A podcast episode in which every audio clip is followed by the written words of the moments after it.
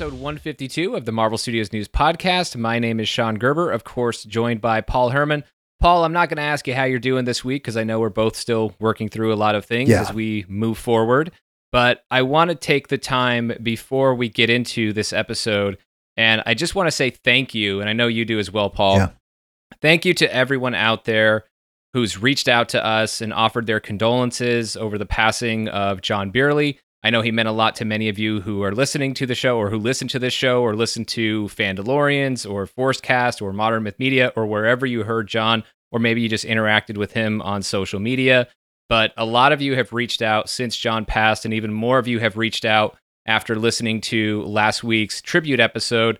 And I just want to say thank you so much for taking the time to do that. It's not an empty gesture, it really means a lot uh, to Paul and myself and Chris and Justin who were on the show with us last week. So I just want to want to let you know that that really means something to us, and we really do appreciate it. Yeah, and just exactly what Sean said. It's been a, a really insane, awful last couple weeks, but everyone has been so supportive and, and everything about what's been going on and, and offering their support and prayers and thoughts and, and and believe us when we say it, those things go a long way. And you spread positivity and, and I only encourage people to do that for everyone that's going through hard times, whether it be you know things like this or even smaller things that are you know reach out to more people and be supportive. That's how we support that's how we get through life is by supporting each other.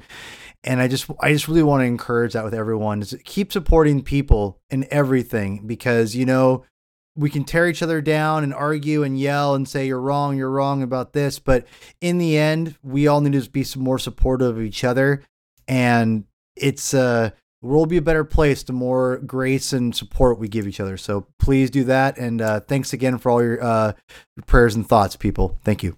Very well said. And again, thank you to all of you who have uh, who've reached out. And even if you haven't reached out, and you, but you offered your support by listening to the show, thank you so much for doing that. And as I said at the end of that episode, thank you so much for letting us tell you about our friend John Beyerle.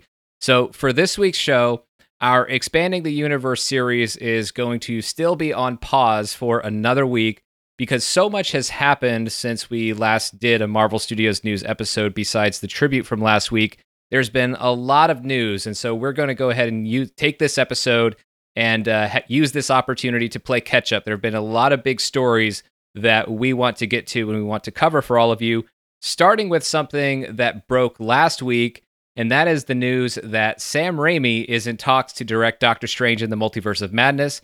That was how Variety reported it, that Sam Raimi was in talks.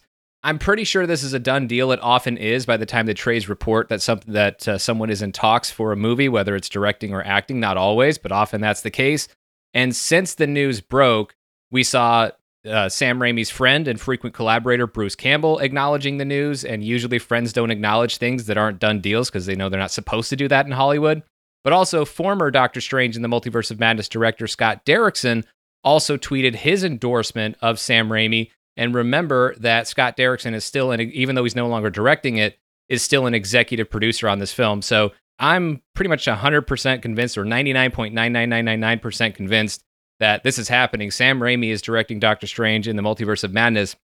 And I got to say, Paul, I was shocked by this news. It broke last Wednesday, and I was recording an episode, where I was getting ready to record an episode of the Daily Bugle that I do Monday through Friday on our Patreon and all and I was about to talk about how it was a slow news day and then all of a sudden we saw that uh, and then all, of a sudden this news breaks and I was just uh, I was completely blown away by it. I knew that Marvel Studios was going to find a capable director or not just a capable director. They were going to find a good or great director to come in after Scott Derrickson left this film. I was completely confident that they were going to be able to weather that storm as they have in the past and, and Doctor Strange in the Multiverse of Madness was going to stay on track and still be a really great movie.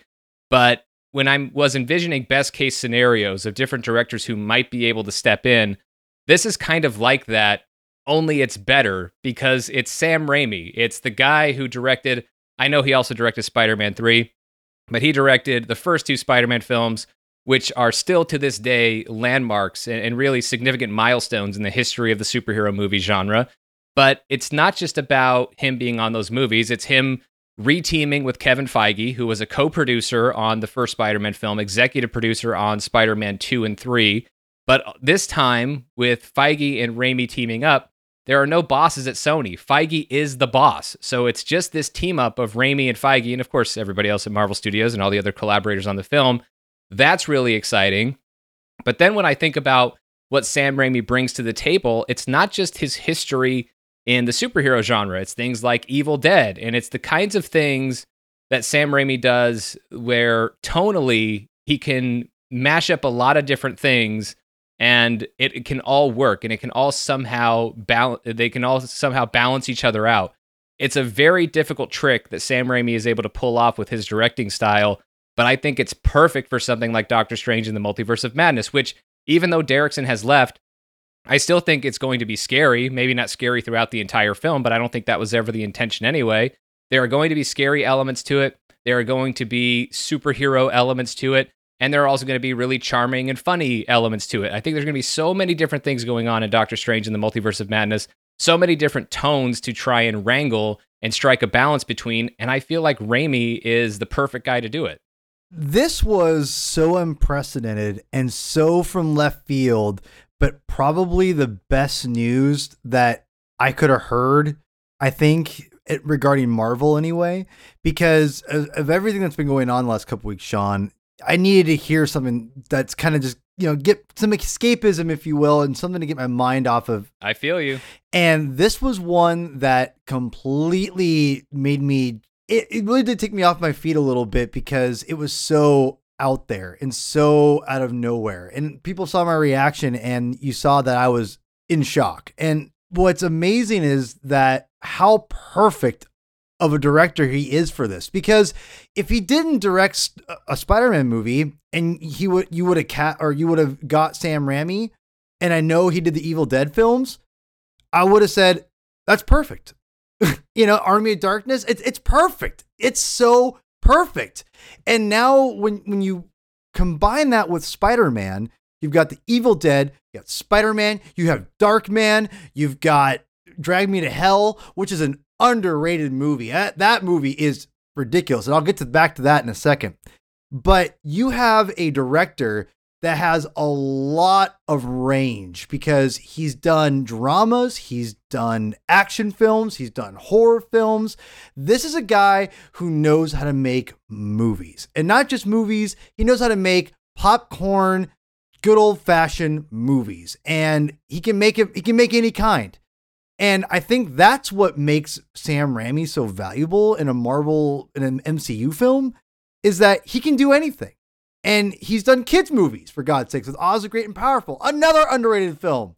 So mm-hmm. I this is just a really great move for everyone. And I I got to say and I know Hollywood's full of egos and I know and I know Sam Raimi is to get a load of money for doing this blah blah blah blah blah, but I got to say to do Doctor Strange after you've done three Spider-Man films, there's gotta and and and go not I want to say come back to Marvel, but there's a little bit of a checking your ego at the door kind of a thing. And I don't and, I, and what I'm trying to say by that is I, I don't think Sam Raimi has much of an ego. I think he's like, oh yeah, that's a great that's a great idea. I'll do that. And he's not narrow-minded enough to say, I've already done three, I'm good. Okay because that very well could have been the attitude that a lot of these directors want to do because again a lot of this stuff is beneath a lot of them. Not not everyone but or they use it to springboard their career and, and once they've done that they're like I'm, I'm good. I don't have to go back.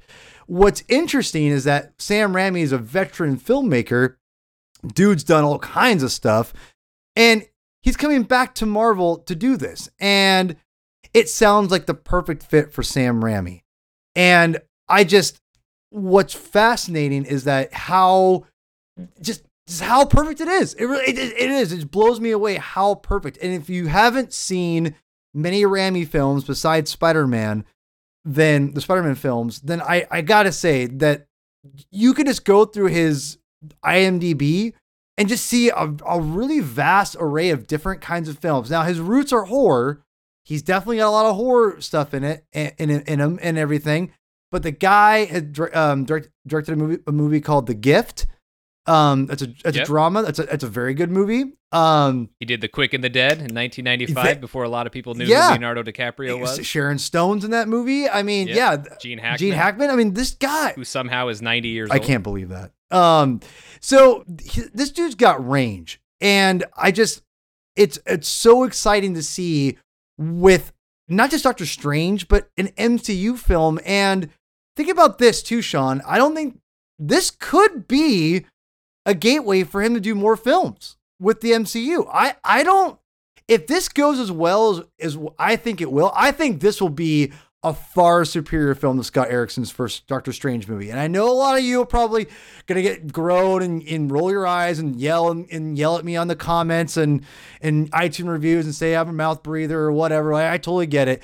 Sam Raimi knows these characters and and obviously everyone's already gone online. As, I, as soon as it got announced, Sean, I knew the pictures were going to be out. The Yeah. Doctor Strange reference. I, I'm like, well, here comes the Doctor Strange references. Yeah. First thing I said to myself, and sure enough, here's a Doctor But here's what Strange. that here's what that really tells you besides the joke of it and the, the coincidence of it. yes. Sam Raimi loves Marvel. He loves superheroes.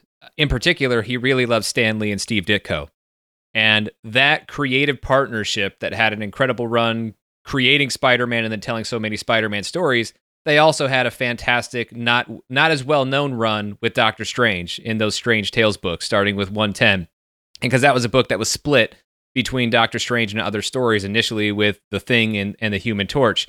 But that Stan Lee, Steve Ditko run on Doctor Strange, I did a lot of Doctor Strange reading in the run up to that movie. I had already read some Doctor Strange stuff, but I went all out to find more stuff. And as I read that in for the first time ever, ran read all the way through that Stan Lee, Steve Ditko run on Doctor Strange, I loved it. I think it's still to this day the best Doctor Strange comic book material that I have found. And I also think it's Stan Lee's best writing.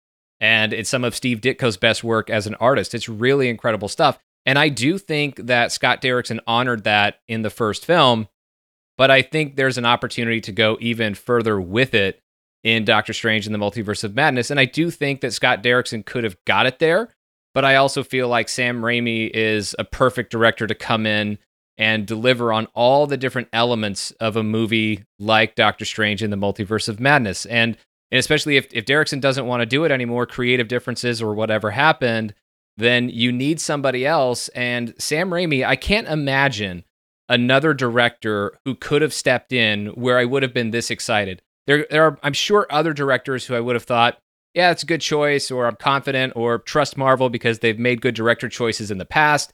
When they picked, uh, when they picked up Peyton Reed after Edgar Wright left Ant Man, that worked out really well, especially on that first Ant Man movie that I really, really love. So, and I still really like Ant Man and the Wasp, but I love the first Ant Man film, and so they've been in this position before, and they've been able to still be successful. So I still had all of that confidence around Doctor Strange and the Multiverse of Madness, but with Sam Raimi specifically, I just feel like Multiverse of Madness is a movie that tonally is going to reflect that title. It, when the title is in the Multiverse of Madness, I kind of picture a movie that's all over the place. Yes. somehow has to be wrangled and be cohesive and have all these different tones at play and yet they all have to gel with one another and you have to be able to transition from those things. And we've seen that in marvel movies. For all the talk out there that marvel movies have the same tone that's not correct. Even single even individual marvel movies run through different tones with great examples being things like infinity war and avengers endgame. The examples go on and on. I could just start listing a bunch of mcu films. But with doctor strange and the multiverse of madness specifically with what i expect for that film i just feel like it's going to be all over the place and you need somebody to have a handle on all the different things that this movie can do or potentially do as we're just imagining it right now. And Sam Raimi is that guy to me. And I love that this is somebody who has this is somebody who has a, a genuine respect and love for this material and a love for these characters. And he actually did say in an interview about a little less than four and a half years ago with The Week, he was asked about whether or not he would make a Marvel Studios movie. And here's what he said quote, I think they're so complete now, Marvel. They probably don't need me anymore, but if they needed me, I'd love to. It's great to be wanted. End quote. Wow. Well, they needed him and he wanted to do it.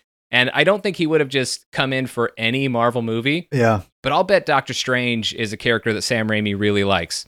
that character did not have to be mentioned in Spider-Man. Exactly. You know, in the Spider-Man series or Spider-Man 2, like it, that didn't have to happen. That's there because Sam Raimi wanted it there, and Sam Raimi wanted that character mentioned uh, as, again to continue honoring Stan Lee and Steve Ditko, another one of their co-creations.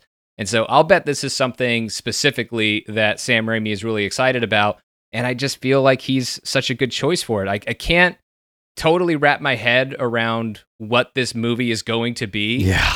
But I, I love that about it. I really love that about it. I don't want to be able to know ahead of time exactly what Mhm. a Doctor Strange and the Multiverse of Madness movie looks like. I just feel supremely confident that whatever it is, Sam Raimi is going to be the guy who can deliver it as well as anyone could. One of the things that I'm really excited about is not just Sam Raimi, but again, I'm not the biggest fan of, of Doctor Strange. It's the the first film. It's not it's not terrible, but it's not my favorite from people who know. But for those who listen to the show, will also remember me praising Doctor Strange in Infinity War. I loved him in Infinity War. So having that, I almost feel like this is going to be the Thor Captain America bump from Avengers, like from the first Avengers film Totally. and that we're going to have that established Doctor Strange already, and he's going to work. I mean, he looked he worked great in Ragnarok with with Taika. So He did. I mean, so it feels like he worked great with the exception of his own movie. So with that being said, we get all that origin stuff out of the way, which I do think is important. Don't get me wrong, but now with, with when you combine that with Sam Raimi, like you said, Sean, this is going to be a really zany movie, and I and I I think it's going to be all over the place. I think in a good way because it's going to be there's going to be lots of humor that's going to be I think unique to this film specifically because of Sam Raimi's sensibilities hmm but I also think I go back to um, if if you're wondering again, if you're wondering about Sam Raimi, here's what I'm going to tell you right now. Evil, the first Evil Dead movie is a low, bu- super mega low budget movie. He made it in college. It's it's ridiculous. It's a, it takes itself. It's very serious. It tries to be a very serious horror film. But you know what? I'm going to go ahead and say this. Skip it go watch Evil Dead 2 and then Army of Darkness. Go watch those movies back to back because Evil Dead 2 is essentially Evil Dead 1 and then half the movie is Evil Dead 2. Long story, but just bear with me. Evil Dead 2 is what I think what Doctor Strange and the Multiverse of Madness is get basically going to be as far as tonally because if you watch that movie, and ev- for the record, Evil Dead 2 is one of my favorite movies ever. I love Evil Dead 2 and Army of Darkness. I grew up on those films. I watched them a thousand times. I love them. And so when you watch Evil Dead 2 specifically, Army of Darkness is a little more comedy. But Evil Dead 2 is that that slapstick comedy slash a still a little bit horror and taking itself seriously and you know, it combines fantasy horror and comedy all together and it's perfect and it's a perfect blend in my opinion. And i think when i when i think of doctor strange that world of evil dead 2 that's what it reminds me of. And if you're going to bring in a character like nightmare then sam raimi is 100% perfect to bring that to screen so If Nightmare is in this movie, which we don't know. we yet. don't. But what I'm saying is it would make sense because that would be up his alley 100%. So, especially with all the different surrealness things you can have in that. And so, again, Multiverse of Madness, we don't know exactly what that pertails, you know, in, entails or whatever. So, we'll see. But what I'm what I'm just trying to say is if you want to see a good example besides the Spider-Man films of what Sam Raimi can do from a tonal wise of of Doctor Strange that I think is the closest thing to a Doctor Strange story from the comic books, Evil Dead 2 100%. Watch that movie and you don't tell me that guy is going to just, just kill Doctor Strange. It's perfect. I'm with you because when I heard this news, there is that first part where you just naturally think about the Spider-Man movies and Sam Raimi's history in the genre. But my mind kept drifting back toward the Evil Dead movies because tonally, when I talk about balancing things, it's a really tricky thing to have something be scary and also be funny. That's not easy to do. But those are the kinds of things that Sam Raimi, I think, is able to navigate. I, I think for Multiverse in the Madness, it's not just going to be scary stuff versus comedic stuff. It's going to be those and a whole lot of other things going on throughout this story because you're going throughout the multiverse. And so you're going to have some crazy, surreal, fantastical elements. You might have some places they go if they're going to different spots in the multiverse that maybe where things are a little more grounded, maybe where things are a little bit scarier. You're going to have you're going to be going to so many different places and you still have to have it come together in this cohesive way, which is going to be a difficult trick but I think Sam Raimi is capable of, of pulling it off. And I'm, I'm very excited about what I think he might be able to bring to it. And I am also excited about this partnership, as I was mentioning before, about Sam Raimi and Kevin Feige.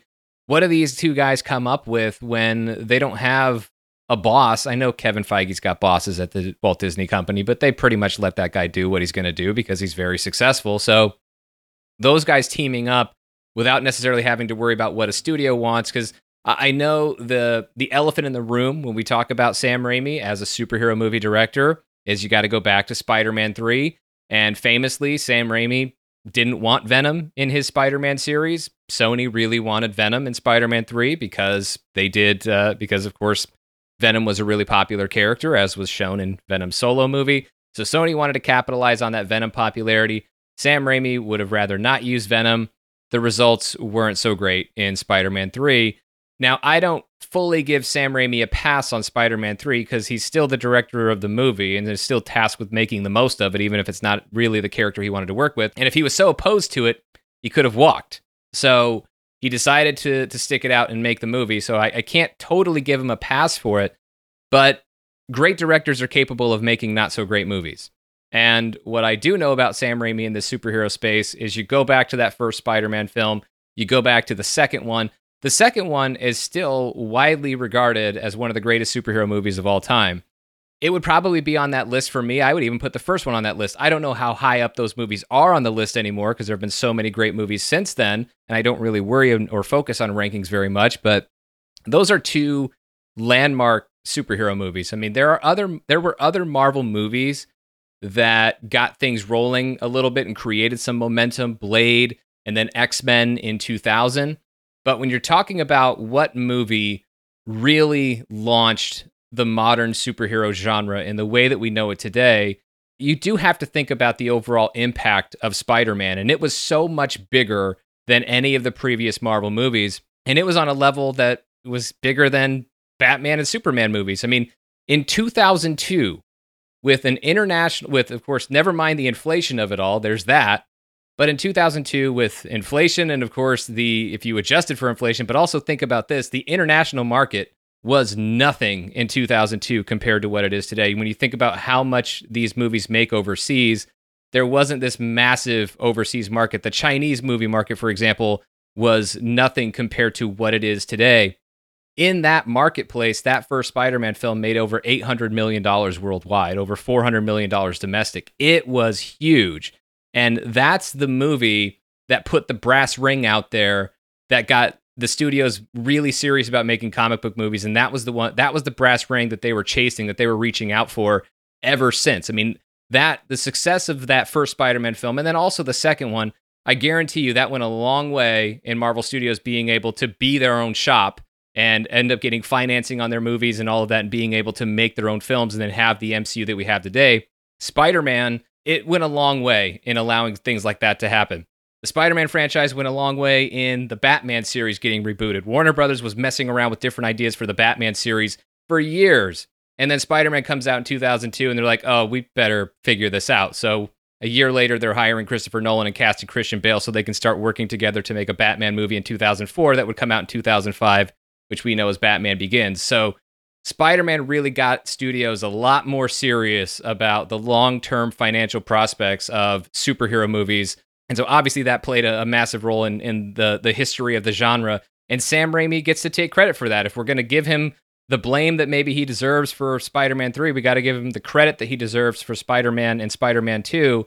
So this guy is a legend. And, and that's actually kind of what makes him unique as Marvel Studios director hires go he's kind of in a, a different class as far as somebody who's already directed massive blockbuster hits prior to working with Marvel. That's not usually who they go with, but who cares? I mean, he's the right guy for the job. And I think for Marvel Studios, this just further enforces their approach to it, which is regardless of experience or anything like that, or regardless of external circumstances or whatever it is, who's the best person for the job? And I think they went out and they found that person in Sam Raimi for Doctor Strange and the Multiverse of Madness. When Sam Raimi comes in, he's going to give such a unique take on the MCU.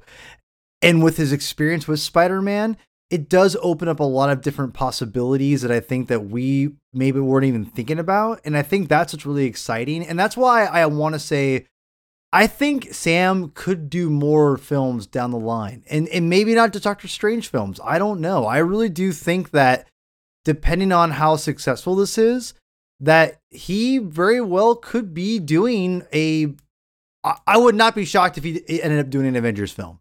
I'll just say that. I was about to say the same thing. Like I was about to say, let's not worry about getting too far ahead of ourselves and just say it. I mean, I'm not saying right now Sam Raimi should be considered the favorite to direct the next Avengers movie, but he could be on that list. I mean, I, I certainly think that Ryan Coogler might get that offer with what he's been doing with Black Panther so far, assuming everything is just as successful and keeps rolling with Black Panther 2, which I believe it will. There are going to be some options for Marvel with the Avengers series, but I do think Sam Raimi could potentially be on that list. But of course, a lot of that uh, is going to be determined by how he does with Doctor Strange and the Multiverse of Madness. And I think he's going to do very well. I'm very excited about this hire. I can't wait to see what a Sam Raimi Doctor Strange movie looks like. One more note from Variety's report, and this kind of goes into, uh, I think this points to a lesson learned from Marvel Studios, and I'll discuss why. But one more note in Variety's article about Sam Raimi being in talks to direct the Doctor Strange sequel is that Rachel McAdams will not be back as Christine Palmer in the film. She, of course, was in the first movie, but she's not going to be returning for the sequel. I'm not totally surprised by this. And I, I want to preface all of this actually by saying that I really like Rachel McAdams as an actress, and I think she did an excellent job in, in the first Doctor Strange movie. I enjoyed her character, I enjoyed the relationship between her and Doctor Strange. So it's nothing against her whatsoever. And I'm a much bigger fan of that first film than Paul is. And so it's it's not about anything being wrong with Doctor Strange or her performance in that film. It's just the role that her character plays in the overall structure of the MCU and in Doctor Strange's life.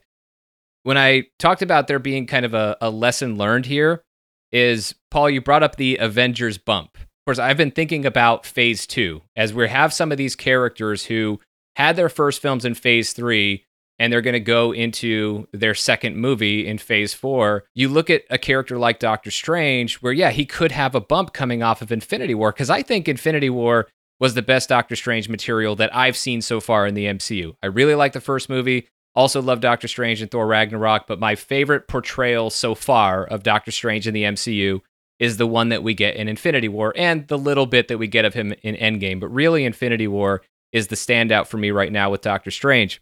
And so when you go into that second movie, what I think you want to avoid is a trap that Thor the Dark World fell into, which is there was this relationship that was established between Thor and Jane. And while I liked that relationship, and I actually think it's an underrated romance in the first Thor film, the issue in the second film, the trap that I think they fell into, was this need to get Thor back to Jane very early in the movie. And I, I wouldn't say that it's all based on Thor going back to Jane, but having Jane be a part of it tied so much of the story to Earth. Now, it didn't have to. Thor could have picked up Jane and they could have gone elsewhere throughout the the nine realms. That could have happened, and it probably will happen in Thor: Love and Thunder in some in some form or fashion. But things were so tied to Earth and, and grounded in such a way that I don't think the Thor franchise really needed. And so, when did the Thor franchise really get that shot in the arm? It was in Ragnarok where they just, I mean, there's barely any Earth in Thor Ragnarok. They just went out into the Nine Realms. They went to Sakaar. We had a lot of Asgard stuff. They were just all over the place in Thor Ragnarok, and that really helped that movie. They just embraced the inherent craziness and wackiness and just out there fantastical elements of Thor. They really embraced that like never before in Thor Ragnarok. And so I think this is Marvel's way of communicating that they want to do the same thing in Doctor Strange and the Multiverse of Madness, but they don't they want to just do that in film 2. They don't want to wait for film 3 to go crazier with it and go further into the multiverse and the the the magic and mysticism of Doctor Strange. Why wait? Let's go do that now. And a character like Christine Palmer, who's a trauma surgeon in an emergency room. What role can she play for Stephen Strange to go off in the multiverse of madness besides just tagging along in an environment where she doesn't really fit? I can't see how she would have a role in this plot that would be all that interesting or meaningful. So if it's not going to be a meaningful role for her, then they can leave her on the sidelines. And I don't think with the way things ended in the first Doctor Strange film, I didn't sense that their romance was being rekindled or anything like that. They are friends, but we don't need to see Stephen Strange interacting with Christine Palmer all the time. We don't always need to be checking in there. Doesn't mean she can never come back. She could be in a future Doctor Strange film. She could be in another MCU film in a completely different franchise or Disney Plus series when there's something that's actually more meaningful for her to do. But in a story where you're going off into the multiverse, I don't really see Christine Palmer as a character being a fit for that. It has nothing to do with Rachel McAdams as an actress. It's just the role that her character plays.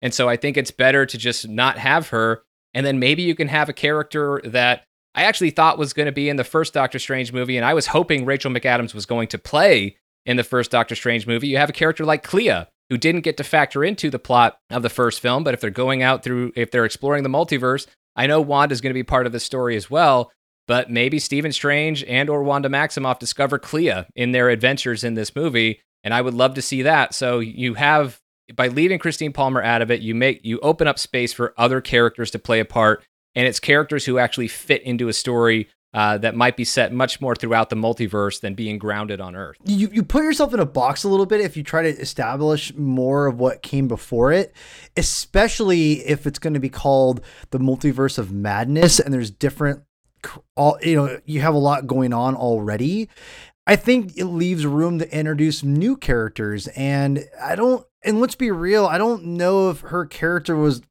and, and that movie in general was such a, a giant hit from not financially but from a from a critically and and kind of retrospective aspect with with the fans if her character was necessarily connected with a, a, a big audience, but also when you put it in the context of a new director and a new direction where you're kind of going, I kind of feel like you kind of don't really, you you have you don't have a lot of time to kind of establish those things. You want to keep going forward. I think you hit on a, a really important piece there when you talked about how using Christine Palmer it kind of ties things back to the continuity of the first film, maybe a little too much, because you have to understand the reality of this as well, which is that there's a lot of people who love Doctor Strange and Infinity War and Endgame who never saw the first movie. And the first movie was successful.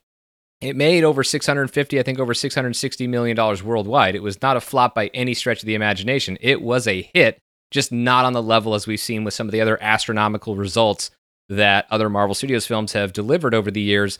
It was a hit, but clearly there are a lot of people who will watch Doctor Strange in the Multiverse of Madness because they love the character in Infinity War who may not have gone back and caught themselves up on the first movie. And so you want something that they can just kind of jump into and start fresh and, uh, and also just really fully explore the concept of Doctor Strange. Because my one criticism of the first movie is that I feel like, eh, you know, I, I, felt at the time, and I, I still feel this way, that it could have gone further with it.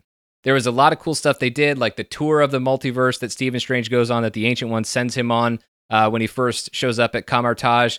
That's great. Going into the dark dimension and bargaining with Dormammu, that stuff is awesome in the first Doctor Strange movie, and and other stuff too with the Time Stone. There's a lot of great stuff in there, and I think they did a good job handling the origin story of Doctor Strange but at the same time, I mean, we we spent so much time grounded on Earth and not necessarily going out into the multiverse. And so, in the same way that the Thor franchise was kind of begging to just go out into the cosmos, I feel like the Doctor Strange franchise is begging to go out into the multiverse. And so, it needs to have a uh, the story needs to involve characters who really serve that um, and allow Doctor Strange to go out in a, in, in a much deeper exploration of the multiverse and the, and the magic and the mysticism that is unique to this character in this franchise. And I feel like uh, setting aside a character of Christine Palmer, at least for now, uh, will ultimately benefit the film and it will serve that purpose. And and again, no, it's got nothing to do with Rachel McAdams as a performer. It doesn't even have that much to do with Christine Palmer not being a great character. She's just not a great character for this story. The only thing you could have her do, really, would be have Stephen Strange swing by the hospital or she swings by the Sanctum Sanctorum to have a quick hey how you doing with Doctor Strange to establish that they're still friends, but then she's not going to be involved in the plot. So what's really the point of that? It's better to just move on and focus on the characters that really will serve a story that lives up to this fantastic title in Doctor Strange in the Multiverse of Madness. Well said. Okay, now before we move on to our next topic, I just want to take a moment to thank Podcorn for sponsoring this episode of Marvel Studios News. We've just started working with Podcorn, and they are already helping us find and connect with sponsors that will actually matter to you, our listeners. We know a lot of you out there have podcasts or you hope to launch your own podcast and you're looking for ways to monetize independent podcasters. We don't do it for the money, but why not have a way to be compensated for your hard work? Podcorn will help you with that. Podcorn is a marketplace that connects podcasters with amazing podcast sponsorship opportunities. These include host read ads, interview segments, topical discussions, and more. And one of the best parts about this is that Podcorn is not a middleman, there isn't one. Podcasters of all sizes can simply use Podcorn's platform to browse opportunities, and you maintain control the entire time. You set your own rates, you determine the brands you want to work with, you collaborate with those brands directly without any exclusivities. You never give up any rights to your podcast. You have full control over how and when you monetize. We've already been browsing and connecting with brands on the marketplace. It's so easy to navigate. It's a great way to look at the brands, what they offer, and if they, you think they offer something that your audience would be interested in hearing about. It's a super fast and efficient way to find the right sponsorship opportunities that are the right fit for your podcast and your listeners. So, a big thanks to Podcorn once again for sponsoring this episode of the podcast. Please visit podcorn.com to explore sponsorship opportunities and start monetizing your podcast. That's podcorn.com, or you can hit the link in the show notes of this episode over on marvelstudiosnews.com. Okay, now our next topic, or really, I guess you could call this a set of topics, it's all about Disney Plus. It's all about footage from these series. We also have some approximate dates for a couple of these series. So, just to tell a little story that gives me a little pat on the back. So, on the Thursday episode before the Super Bowl, or I'm excuse me, before the big game, on the Thursday before that game, I was I did an episode of the Daily Bugle on the Patreon, and I was talking about the potential ads that we might see during the game, and I talked about how there would most likely be a Black Widow spot, and there was. But I also said that what I was going to be looking for because if it was up to me and I was Disney and I was going to spend $5 million on an ad, I would want a Disney Plus ad. And also, if I was going to spend that money on a Disney Plus ad, I would want to show the first ever footage from The Falcon and the Winter Soldier and WandaVision.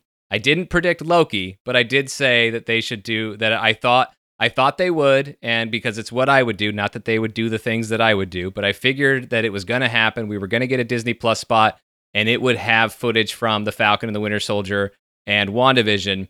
And then, sure enough, during the fourth quarter of the game, I was actually just getting up off the couch to refill my plate, but I was frozen in my tracks and then immediately sent back to my seat because I saw the screen open up and there's the Captain America shield, the Sam Wilson Captain America shield, stuck in a tree. And I knew exactly what that was, and it was on.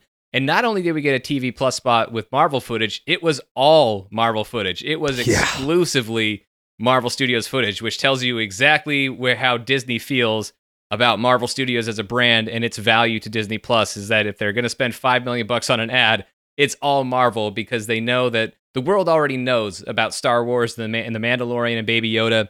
They already know that that's on Disney Plus.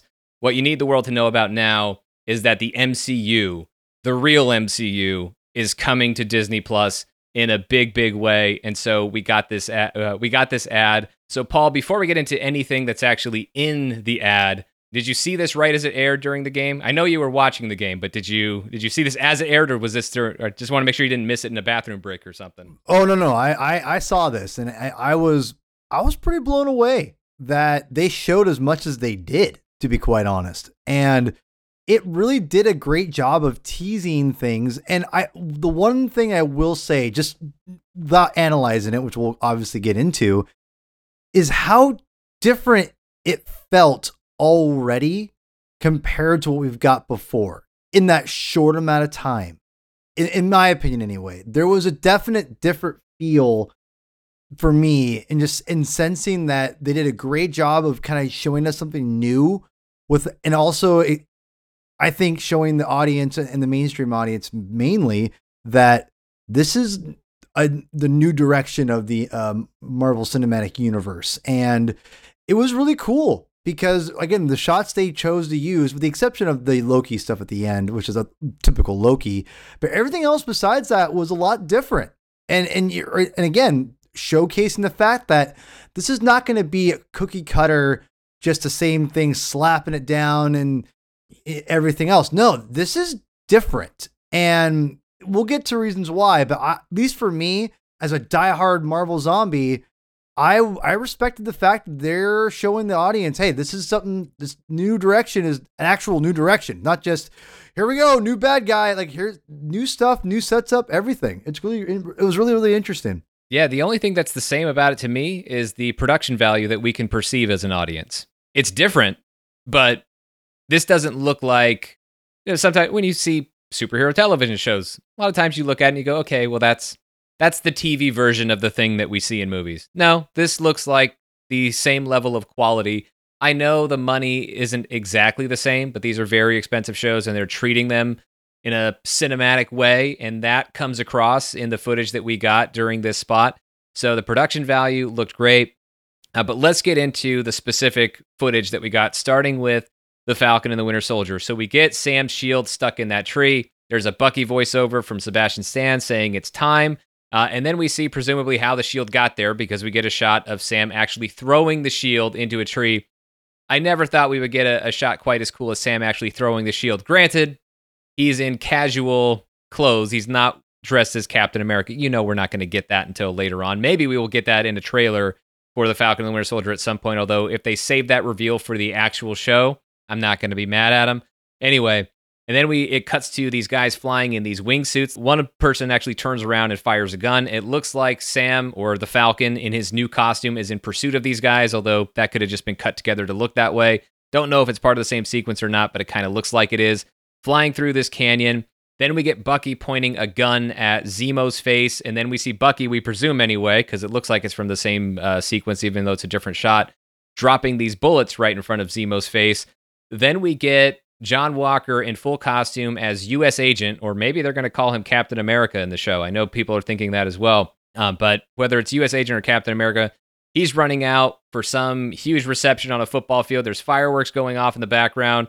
He's he's high fiving the marching band leader because there's a marching band as he's running up to the stage. Then we get Bucky walking away from Sam, and then we get a little bit of that Predator handshake action between Sam and Bucky in a quick shot uh, that shows uh, Sam holding the shield. And I know some of that was cut in later in the spot after they showed WandaVision footage, but I just want to keep it focused on the Falcon and the Winter Soldier for now. But a lot of good stuff here. Everything looked great. That shot of Sam in the new Falcon suit in flight was awesome. Just I absolutely love it. And I and I love the new Falcon costume. Sam's suits have been very tactical in the MCU so far, and this still has that, but we're a little more superhero-y, if I can coin the phrase, although I think we've used that before and I'm sure others have. He it's a little more superhero-esque that Falcon suit. And so as as a lover of costumes, Paul, I'm I got to imagine you were a big fan of that shot. Yeah, this trailer was oh my god, all the costumes looked fantastic. And yeah, everything that we got was the US agent one I want to say specifically that and the Wanda one, now we're focused on the US or the Falcon and Winter Soldier stuff. Those are the ones that really kind of stood out stood out to me, and that whole shot. But yeah, the costumes were all spot on, one hundred percent. And what I love about it is we only got this is like the ultimate, ultimate, ultimate tease, right? Like this is not even like a full on see it in motion. It's like see it a half a second in motion, and that's it. And the little bit we got, they look great. They look absolutely great. And I feel that this is going to be a great way to kind of, th- these shows specifically are going to be a great way to kind of entrench the the the new phase if you will or whatever you want to call this um new era of Marvel Studios uh kind of you know show us what we're kind of getting ourselves into because you know with Black Widow coming out you know, we, we see a little, it's kind of not more the same. And I don't mean that in a bad way, but I feel like with these major characters, because it's going forward past Infinity uh, War and uh, Endgame, we're gonna see kind of where we're going. And I think costume wise, really cool to see what they're you know what these heroes are embracing. Because one of the things I love about comic books is that whenever there's a costume change in uh, a comic book series or like a superhero or whatever, there's always a reason. Be- it's something like traumatic happened, and there needs to be a change, right? There needs to be something spurns them to change their costume because the costume is the inward of it's it's it's their it's their inner self just outwardly you know put out in a very extravagant you know kind of ridiculous way right and i think that that that's kind of a, a moral or not moral but a psychological element that's kind of it's not really utilized in the in the films yet in the comic books it's very much used and and talked about and touched on Whereas it's not, it's just more of like flavor, if you will, in the movies at this point. And I'm curious if they're, you know, with now, with all the traumatic things they've gone through and everything, if these costumes might have more meaning and in them changing themselves in the costumes and, in, or uniforms, if you will, what does that mean exactly? And what, you know, psychologically and whatnot. And I'm hoping that those things are touched on in these series because you can kind of that's what makes me more, more more excited about these series too is that you can dive into those psychological elements a lot more than you do than you can with a movie because a movie you have to get to the point. With a series you can kind of explain that. And i think that's what the beauty of the falcon and winter soldier is that you have you're going to have multiple costume changes let's be real. And because we got to see falcon cap still so where is the psychological element for changing his, his Falcon costume to the Cap costume to Baron Zemo wearing a, uh, a new mask now? What you know, how is that come into play? Bucky's change and everything. Where do those elements? You know, what what does it mean psychologically for these characters? And and I know everyone knows that I'm the costume guy, but again, it's because the costume not only looks cool, but it represents them as a, who they are on the inside too, in some ways. Absolutely costumes are about character, and it's also what has gone a long way in cementing these characters as icons, and it's a huge part of why they've been endured in the visual medium of comic books. Yeah. So where so where does that go in? So where does that fit into the series as a whole, in the MCU as a whole? And I'm hoping that that maybe Falcon and Winter Winter Soldier will be that first one that dives into that. Because just judging from what we saw in this little bitty teaser, there's the costumes are like they're right there. So to me, that could be an emphasis. And I if if, if it is, oh man, I'm ready. I'm already this is one of my most anticipated things was the Falcon and Winter Soldier of the, the whole phase. So this just got me even more amped. Yeah, and I think it's costumes are going to be a big part of it. I mean, the, the symbolism of the costumes is definitely going to be a part of this because I mean, Sam is not going to initially wear a Captain America costume, and somebody else has a costume, whether they're calling John Walker Captain America or U.S. agent. Whoever's putting him in that spot obviously wants the world to think of him and em- embrace him as the new Captain America, be it by that name or another one. And he's got the shield as he's trotting out there, high fiving the marching band leader. So, I mean, if Sam doesn't embrace that identity right away and somebody else kind of takes advantage of it. And I don't want to retread too much on the territory that we discussed just a couple of episodes ago in, in episode 151 when we talked about our the Falcon and the Winter Soldier and our expanding the universe series, but just building on some of those points because of this footage, we see Sam. I mean, I feel like him throwing the shield, this is early on in the series. I feel like this is him trying to feel comfortable with it. And it's not really the shield itself that he's trying to feel comfortable with. I mean, that's the physical thing that we're seeing with him throwing the shield and pulling it out of the tree in this TV spot. But I think, you know, throwing it around is kind of his own is it's this physical way of him trying to feel comfortable with this new identity and taking on the legacy of Captain America because Steve has handed him the shield and given him that blessing. Bucky even gives him that blessing in Endgame. Bucky gives Sam the nod when Steve is handing Sam the shield. But there's a difference between everybody telling you that you're worthy of something and you yourself feeling that you are worthy of that thing, especially when it's this massive honor and this uh, historical legacy of Captain America in the in the MCU. For one reason or another, he's not immediately taking on the identity of Captain America. He might be trying to throw around the shield, but he gets himself a new Falcon costume, not a new Captain America costume right away. And so there's some part of this where Sam is not gonna is not gonna take on that mantle for a bit, and because he doesn't, that's going to create an opportunity for somebody else to put their guy in place, and that's going to be John Walker. And so we see some of that character stuff here, but also another one that this spot brought up that uh, this spot had me thinking about is what we talked about between Bucky and Zemo. We talked about how Bucky would initially want revenge on Zemo, but maybe he decides that that's not what he's going to do, and that's not the best path for him uh, as he's trying to build a new life for himself and a new identity beyond the Winter Soldier, and, and also just beyond being Steve Rogers' friend, that he's going to have to go on and, and have this new identity for himself.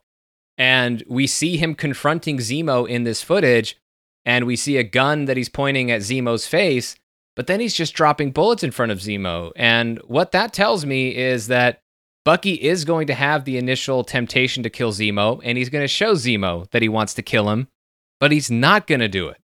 And because he's not going to do it, I think that says a lot about Bucky and what he feels like is the right path, the right moral and ethical way for him to go about his life.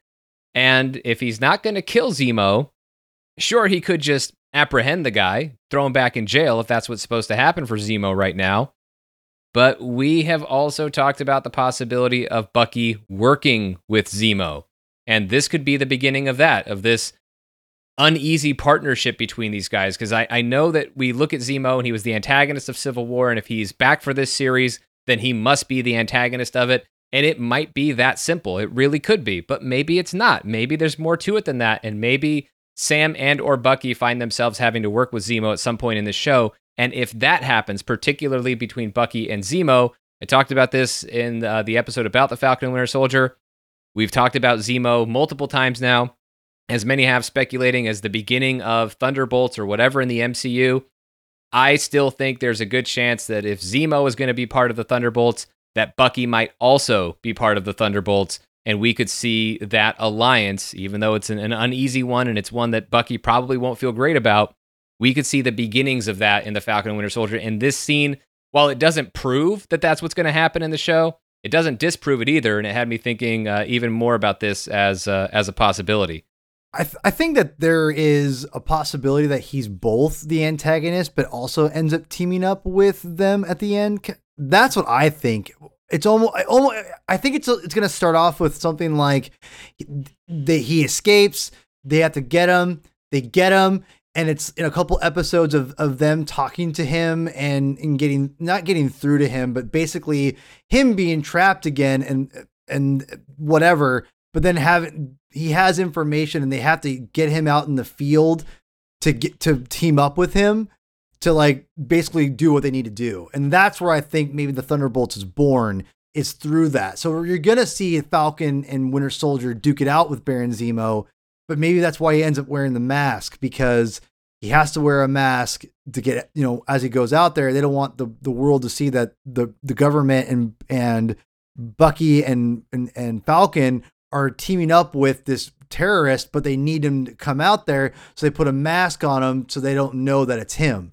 So that's where I'm kind of going with it because I think there's too much good stuff there to have to have a rivalry between them and obviously and or he could just like you said Sean he could just be trapped and they they release him because they need his help and they put the mask on him anyway. So I feel the mask is going to be put on him because they need to mask him. And it's not going to be something that he wants to do but they want him to do so they don't you know whatever. But then he ends up because he ends he's part of the Thunderbolts he's going to end up using that on a regular basis, which would then make a lot of sense why he would start wearing a mask in the first place. Let's also just think about the idea of another antagonist in this series. Zemo doesn't have the power to appoint a new Captain America. That's not up to him. So somebody is behind this whole John Walker situation. And that person, when Sam Wilson eventually decides he needs to become Captain America, whatever person or group of people is behind John Walker, they're probably going to be a bigger obstacle. I I think anyway. They could be bigger obstacles for Sam and Bucky than even Zemo because of the amount of power that they would have and the control that they would have over so many different aspects. Uh, so many different aspects. So it could be this thing where Zemo starts out initially as an antagonist, And maybe the same people who are appointing John Walker, the new Captain America, as far as the world is concerned, or U.S. agent, whatever you want to call him, those same people are telling Bucky and Sam to hunt down Zemo. And then they finally get Zemo. And Zemo is an antagonist. He's not going to be a big fan of Sam or Bucky. But eventually they're going to figure out oh, we actually kind of have a common enemy now, don't we? And they work together. And that is the beginning of, you know, an eventual Thunderbolts type of thing that maybe uh, Zemo and Bucky are both uh, both involved in. But our fan fiction and speculation aside, let's go ahead and let's talk about WandaVision because I got a lot of I got a lot more fan fiction that I got to write on this podcast. So we get this WandaVision footage, and I don't have anything where I would say because I, I get asked this question: What's your most anticipated Marvel Disney Plus series, or what's your most anticipated MCU project in Phase Four or beyond, or anything? And I don't really have a most anticipated because I am pretty much like just completely amped up and equally anticipating everything. My anticipation level for every single thing that's been announced for Phase 4, things that we anticipate will be announced, it's pretty much as high as it goes for all of these things. It just doesn't have that extra gear of like a culmination event of an end game type of scenario. But if I can play a, a game of semantics here, I will say the one that intrigues me the most is WandaVision because I don't know what this is. The description of it doesn't really make sense, and yet it kind of does with this whole half sitcom, half MCU epic. Uh, but we got uh, we got a lot of we got a, a, really extensive look. I think, even though it was all very fast, we got a pretty good look at the sitcom portion of WandaVision. And I love the way that this looks because there are so many different looks. The doorbell rings. We see Vision and he's saying, Wanda, welcome home. It's black and white. It's 1950s. It's Dick Van Dyke, that type of thing. And then we get these shots that flash by where we get sitcoms and, and sitcom sets and wardrobe that looks like it's from completely different decades. There's something that looks very 70s. We get very we get something that's Brady Bunch. Uh, there's a shot in there where Wanda very looks very pregnant. Uh, we get things that are maybe more late 80s, early 90s sitcoms with some invisible twins with pacifiers. We see that's in there as well. Uh, there's also a very quick shot of Wanda wearing a very classic looking Scarlet Witch outfit. It's not a real superhero costume. Clearly, it's a, you know, to me, just looks like a Halloween costume, just playing dress up for, you know, like a Halloween episode of a sitcom is the way that kind of plays to me. But there's so much really good, there's so many crazy, intriguing shots in this but I love all of these different sitcom sets because it, it really is about what that represents. The fact that Vision is the one telling Wanda, he's the one saying, Welcome home. I don't think it means that Vision is the one who creates the reality. I think Wanda is the one who's creating this reality for herself, but what she wants to see is Vision. And so when he says welcome home, that's what she wants. She wants to find some sense of home and be welcomed by Vision, whom she loves and lost in Avengers Infinity War. But then seeing all this other stuff, like these different sitcoms, I mean, she's trying to have this idealized version of family. She's pregnant in one of the shots, um, but also there is the shot where we see Vision, who, yes, is wearing a shirt very much like a shirt that Vision wore in the Tom King Vision run, but they're standing in front of these two cribs and we don't see these twins. We just see these pacifiers, and there's these little bubble popping sounds. As maybe I guess they pop out of the invisible twins' mouths. I don't know, but we see Wanda kind of creating this reality and this family for for herself. But the fact that we see so many different sitcom sets, it, it really points to that idea and the popular theory that's been out there uh, that Wanda is envisioning the no pun intended this life for herself. And it's really, I just, I love how wacky and, and zany this is. I love that we have this show that not only is going to be half sitcom, but that half sitcom is going to be comprised of several different sitcoms. Yeah, I'm, I'm, I'm, yeah, I'm kind of speechless because the one thing this could go so many different directions and have a response from from an audience in so many different ways that could either go horribly wrong or go so horribly horribly right that we could open up a lot of different avenues for Marvel storytelling on television or and even in films. And I'm really praying that WandaVision is as good as I want it to be. I want all these things to be good. Don't get me wrong. But I want WandaVision to really to do something so different that Kevin Feige and Marvel Studios can start saying, you know what, Disney Plus, we can do a little more experimentation. We can do a little bit different stuff. We don't have to do the same things over and over and over again. Have, you know, again, and I don't think that Marvel does that, but there definitely is a formula that you have to do when you do mainstream television or, excuse me, uh, films, whatnot, blah, blah, blah. I've talked about it a lot. But what I think what's interesting about the television shows is that with a lower budget and I think with everything going, you know, with having more time to tell stories, there's a lot more you can do. And like just like how I talked about the psycho, the, the psychological elements of superhero costumes and how you could explore how that might affect a hero or what they might do, et cetera, et cetera. With WandaVision, it's a whole different set of things with her power levels just being bonkers and how you can really like you already know that the family aspect is going to be a heavy heavy thing in this movie or in this show that we it, you can go so many different directions with it and again it's not just you can't think of it just in a vacuum of it by itself even though they want you to think of it by itself in a vacuum when you watch it we also know the ramifications are going to be going outward. It's not just going to be inside itself. The ramifications are going to be going outward into the next uh, Doctor Strange film. And what that what does that mean for Wanda going forward after Doctor Strange? Because just like in the comic books, the one thing that we all love about superhero comic books like DC and obviously Marvel is that when something happens, writers will come back to it later on. They may not always immediately come back to it, but they plant seeds to come back later, just like any great serialized storytelling uh, writer would do. And I think that to me is what's really exciting about, I think, WandaVision are what exactly are they going to be doing in the seeds that will be planting that aren't just going to be picked up immediately after Doctor Strange and the Multiverse of Madness? what are the ramifications from this show that are going to be felt in later films and later television series and in future Avengers films, et cetera, et cetera. I've gone on record many a time, Sean, and talked about Young Avengers would not I think that's going to be the next something like that incarnation is going to be the next Avengers film. I don't think it's going to be a straight ahead Avengers, you know, new Avengers right away. I think Young Avengers are definitely coming and they're definitely going to be the next quote unquote Avengers film. It's not going to be the Avengers film, but it's going to have that Avengers brand name in it.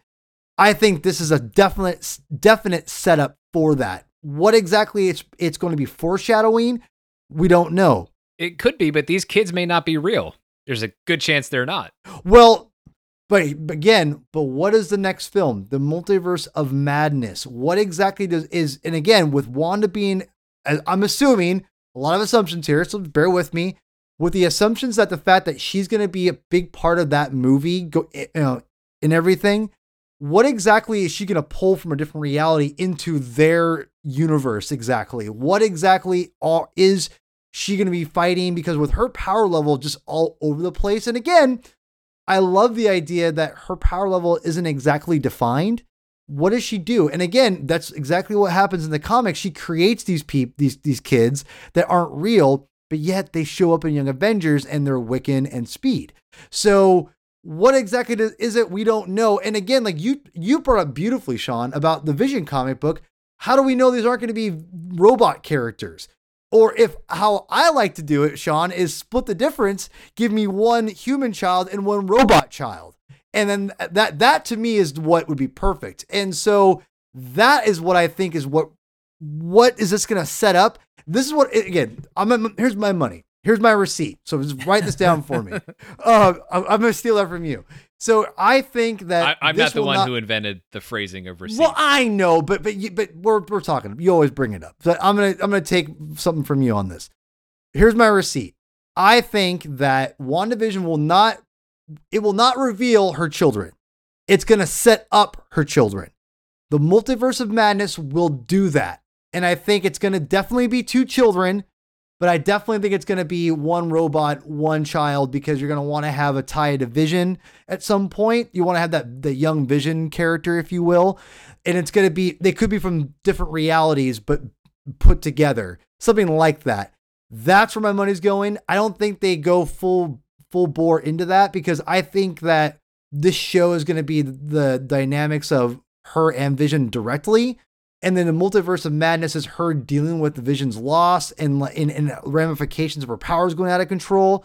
And then so out of control that she pulls two children from different multi- from different dimensions to this reality and then they're stuck here eh, as a byproduct of that. And again, think of the dramatic tension. So she's kidnapping kids because those kids from other from the multiverse would have parents. I hope they're orphans.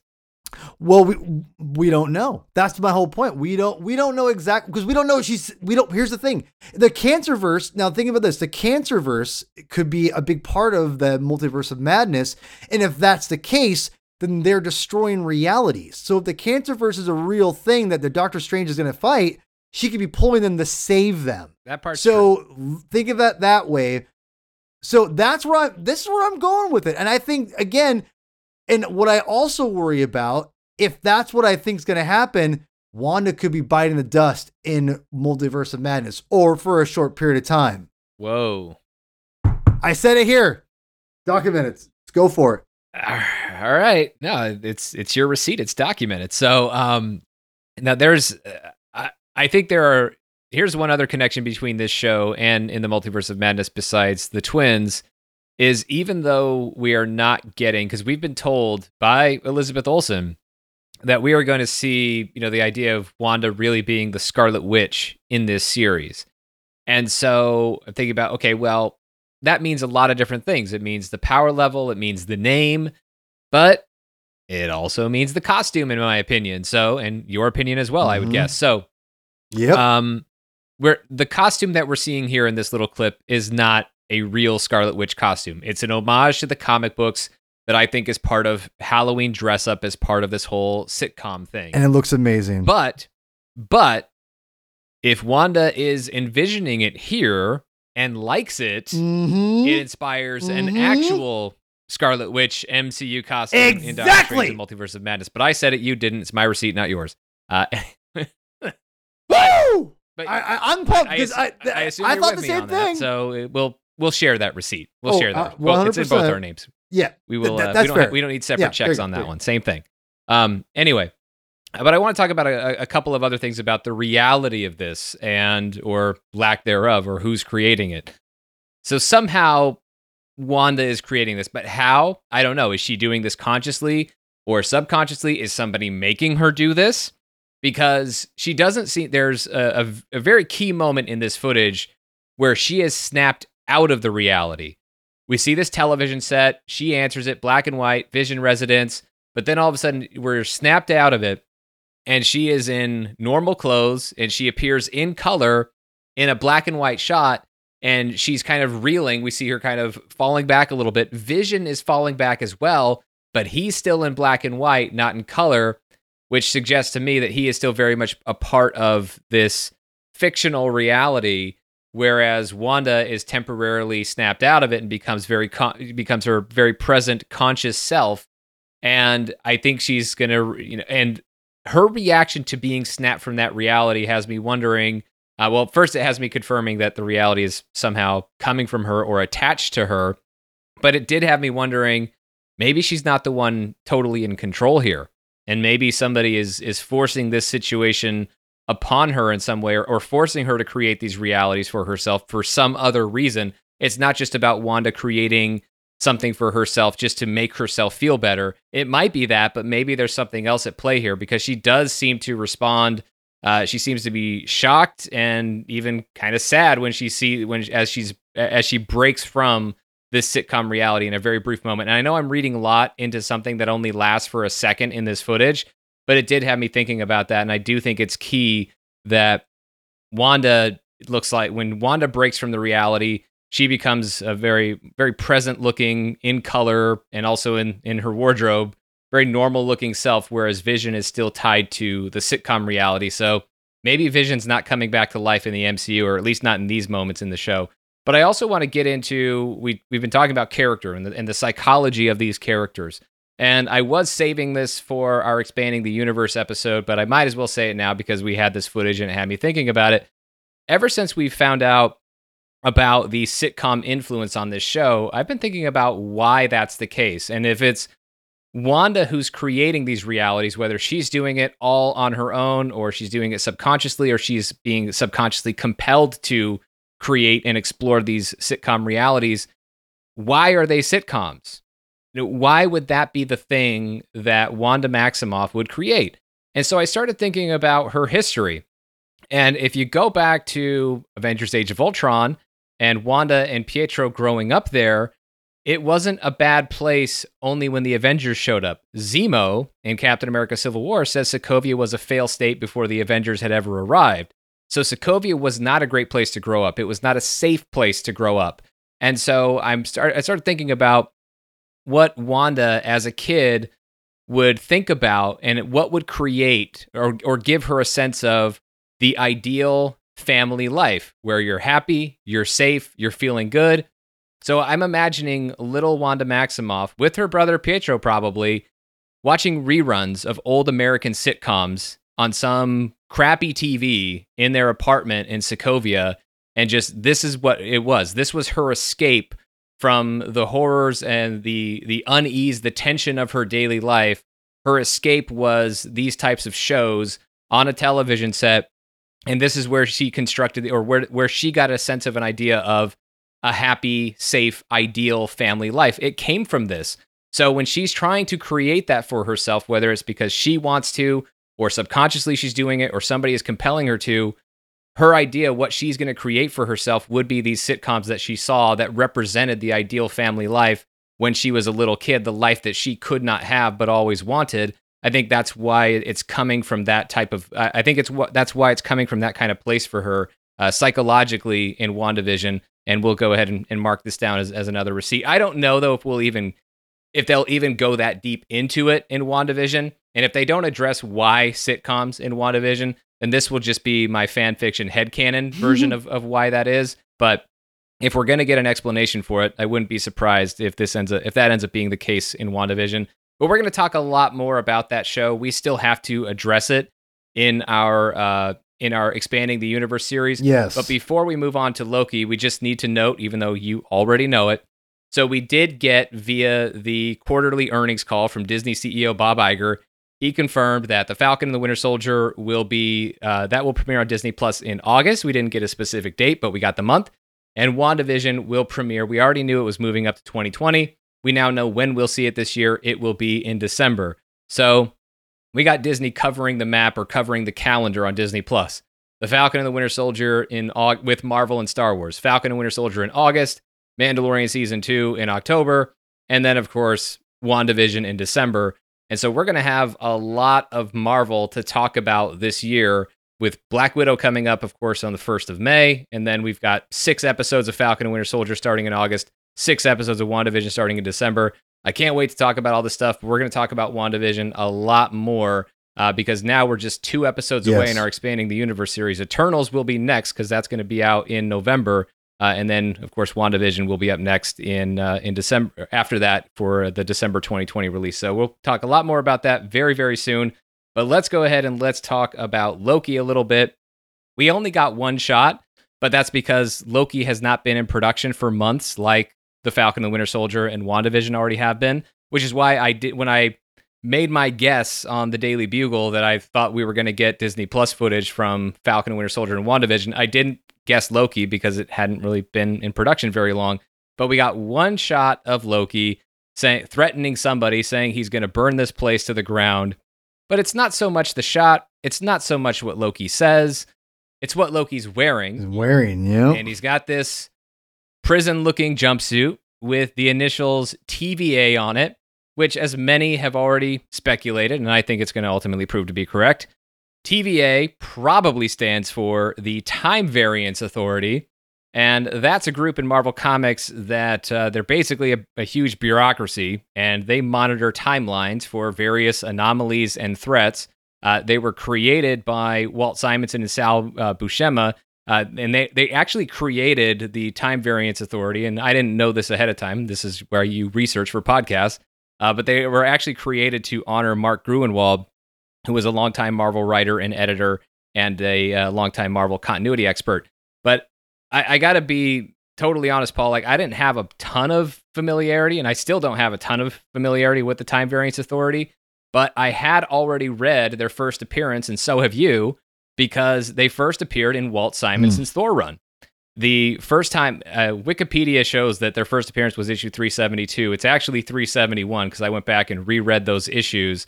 So there was just one member of the Time Variance Authority, one officer named Justice Peace, uh, who was in the who was from the Time Variance Authority, showed up in Thor 371, and then again in th- the story continued into 372. Ultimately, helped Thor save the life of Jane Foster.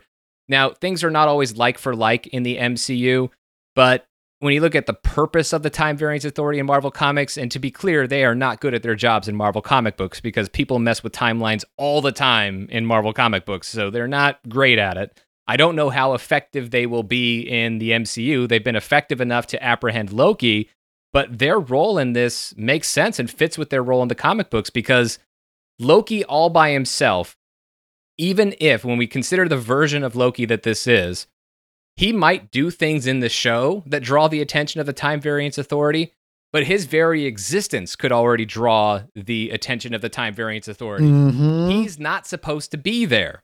This is the Loki who escaped with the Tesseract in Avengers Endgame during after immediately after the Battle of New York, which as we know is not what originally happened. That only happened because the Avengers went back and messed with the timeline and an accident happened and Loki got away.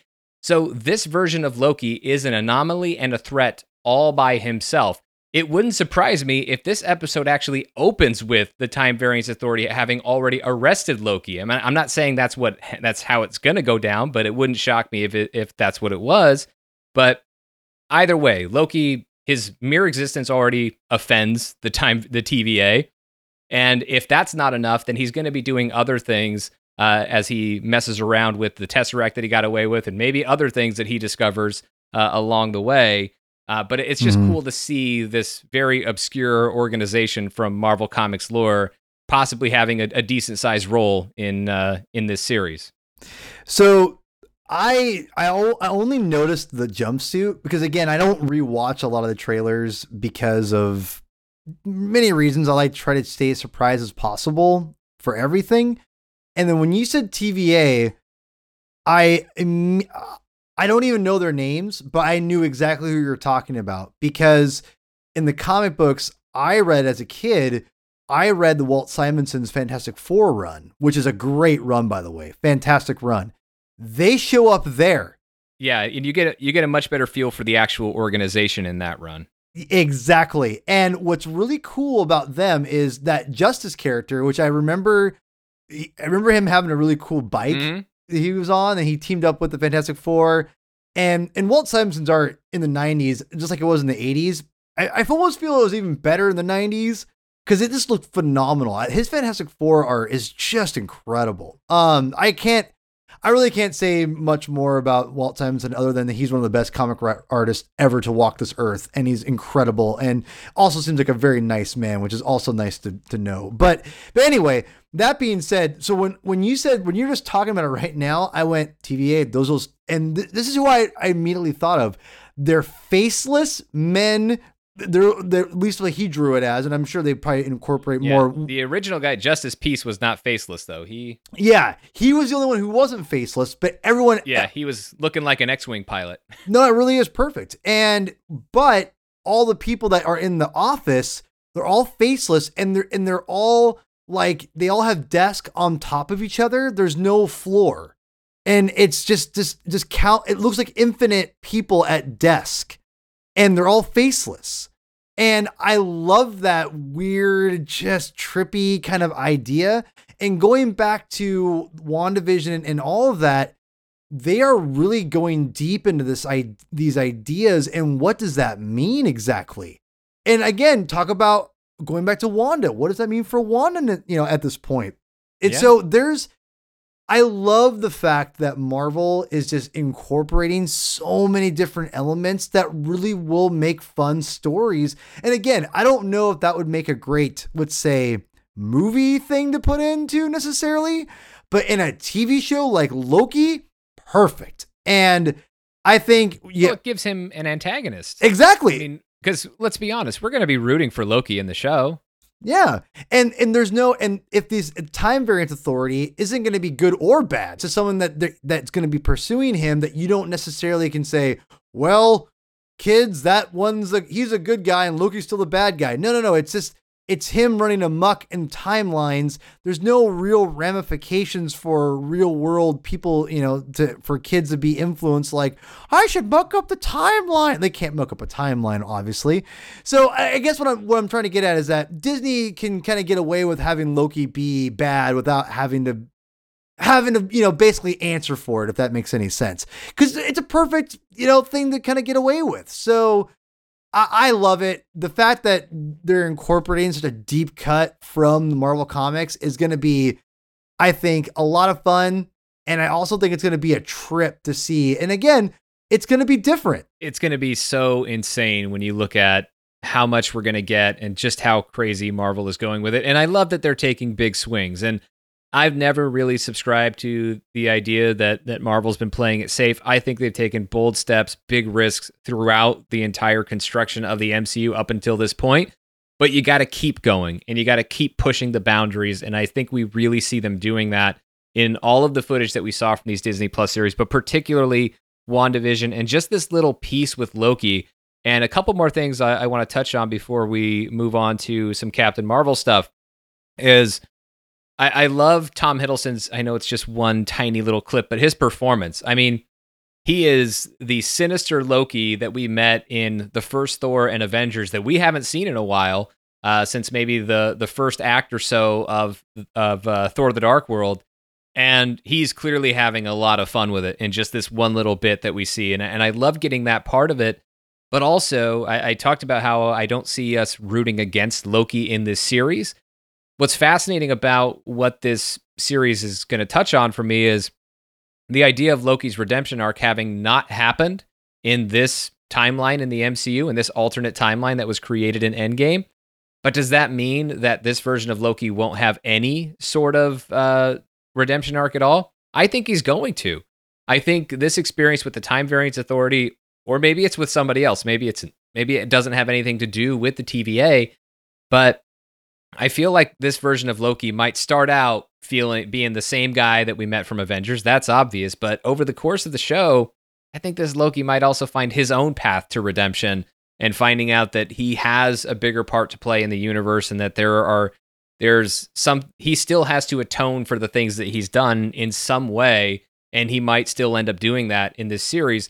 One other thing that I want to throw out there is that I think the involvement of the TVA might be an answer to the question of how time travel is going to be part of this series because we heard about time travel being a part of this. Stephen Broussard said as much in who's the, an executive producer on the series. He said as much in the expanding the universe special on Disney Plus, and I've been wondering how exactly that was going to happen because Loki grabbed the space stone, not the time stone in Avengers Endgame. Although I think the space stone could have a time travel esque application to it, and that might al- that might also be part of the the equation here in this series because the space stone effectively is a form of time travel. If you're able to go across the entire universe or across an entire galaxy in a matter of seconds, that is time travel because you're skipping all the travel time that you would actually have to get from one spot to the other. So, in a way, it sort of is. And maybe Loki is able to stretch that application in different ways. Or maybe he can't use the space stone to do that, but clearly the Time Variance Authority can travel through time. That's their job. So, whatever equipment they use to travel through time might be what Loki uses to get to different places and time hop in this series. And maybe time hopping is also traveling through the multiverse that ties into Doctor Strange and the multiverse of madness. So, there's a lot of different things that I could see emerging from the Time Variance Authority. And I don't want to say that they are totally going to be a big part of the MCU going forward, but I could see a way for the TVA to not have their role limited to this series. It might be, but it's not like Loki is the only anomaly in the timeline. The Avengers went back and messed with the timeline in Endgame, and there could be there could still be unintended consequences as a result of that. I mean, one thing that we already saw in Endgame was 2014 Thanos and his army coming to the present day and battling the Avengers at Avengers Compound. They were able to solve that problem but that may not be the only way that time messed back, as Tony was uh, referring to in Endgame. And maybe the Time Variance Authority is another unintended consequence. Maybe Loki isn't the only one they go after. Maybe he's just the first person that we see them go after in the MCU. Uh, but one more thing that we got to touch on. I know I said we were going to go to Captain Marvel, but we forgot to mention that Owen Wilson is reportedly going to play a major role in this Loki series. We don't know who he's going to be playing in the series. The role is unnamed. The news was originally reported by comicbook.com. All we know is it's supposed to be a significant role in this series. I love Owen Wilson. I think he's hilarious, but I also think he's underrated as a dramatic actor. I also love the history of Tom Hiddleston impersonating Owen Wilson and even impersonating Owen Wilson as Loki in Avengers. That happened too. You can look it up, it's hilarious. So I love that these two guys are coming together on this series. And I just wonder who Owen Wilson is playing. I can't really, I don't immediately think of a Marvel character for Owen Wilson. And maybe you do, Paul, and I would love to know. But once we saw the Time Variance Authority in the Disney Plus clip, I thought, well, maybe he's Justice Peace or some other TVA top cop because I could totally see Owen Wilson being the guy tracking down Loki in this series, but it could be a, a, totally different role. I'm not sure where your head's at for Owen Wilson in Loki. How about we do this? I'm going to say what I think about Owen Wilson. I will tell you privately, Sean, but for all you, I'm going to wait for our road to uh, a road show. Expanding the universe? Mm hmm. So uh, I, am gonna save it for there because there's I think there's a lot. All right, fair enough. There's a lot to chew on with this, and I, I, I we're going long, so I'm just gonna. We are. I'm just gonna say this. I will go forth with my with my prediction, and I will tell you off the air, so you can have the receipt. Okay. And know that I'm not because I think people are gonna probably jump on the same bandwagon as I am eventually, without me even saying anything. But I want you to know I've thought about this already. The, when I when I first heard it, I went. Ex- I knew exactly what was gonna. I I knew exactly what I thought or think is going to happen. So we'll move on from there, but we'll, I'll go deeper later on.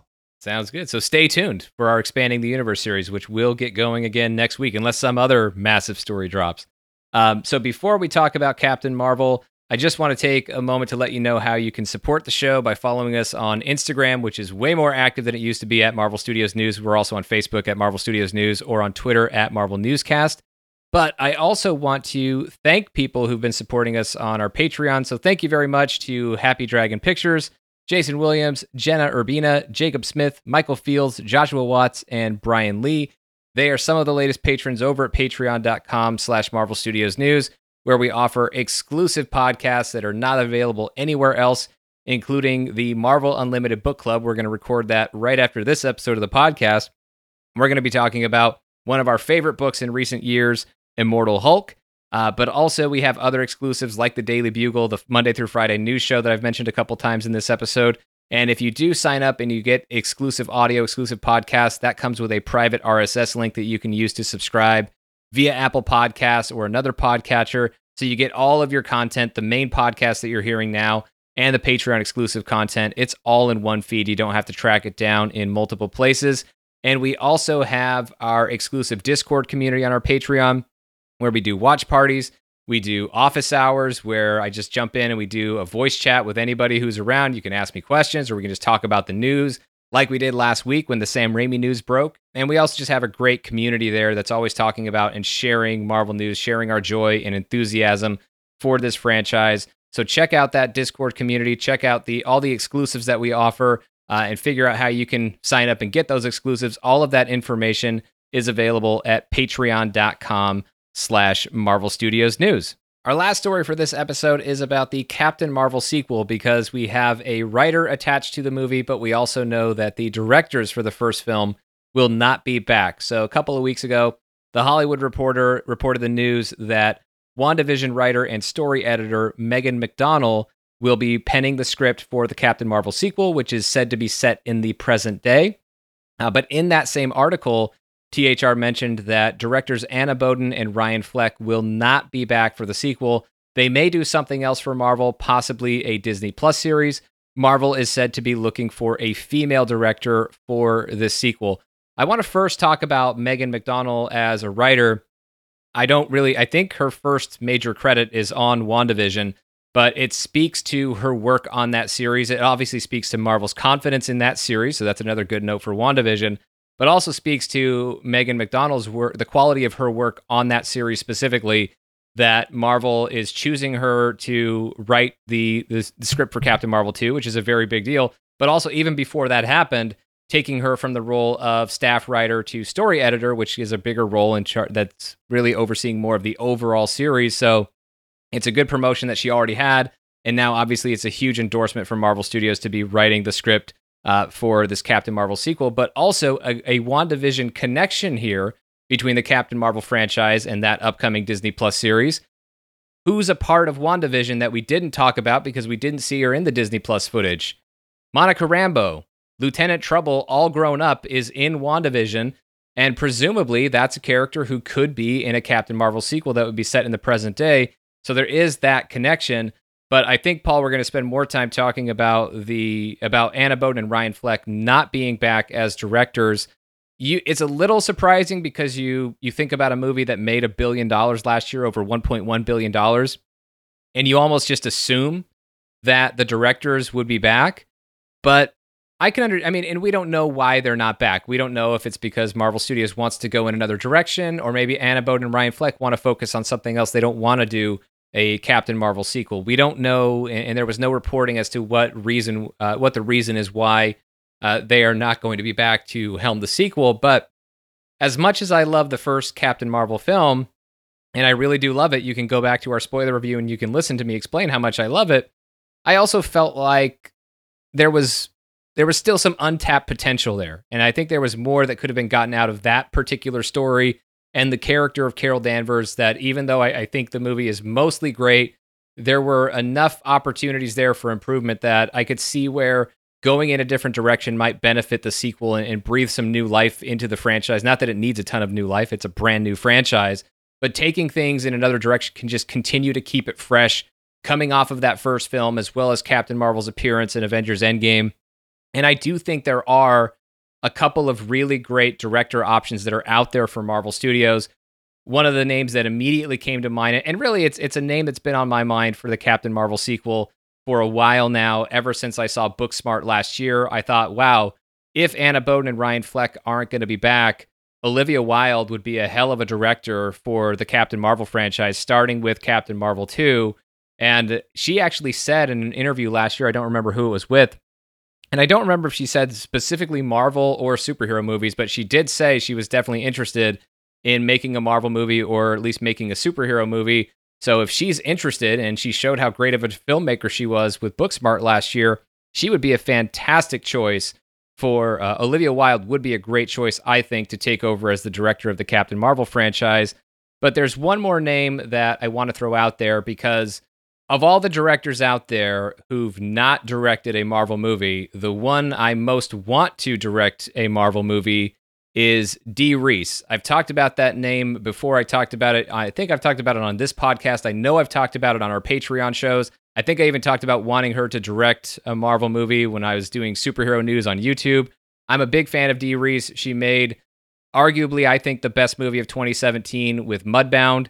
But also, a couple years ago, she directed there was this promotion for Walmart going into the Super Bowl or big game where they had three filmmakers make a 30 second spot based on the Walmart shipping box. And I know that sounds silly, but they had Dee Rees do one, Hans Zimmer did one, and Melissa McCarthy did the other one.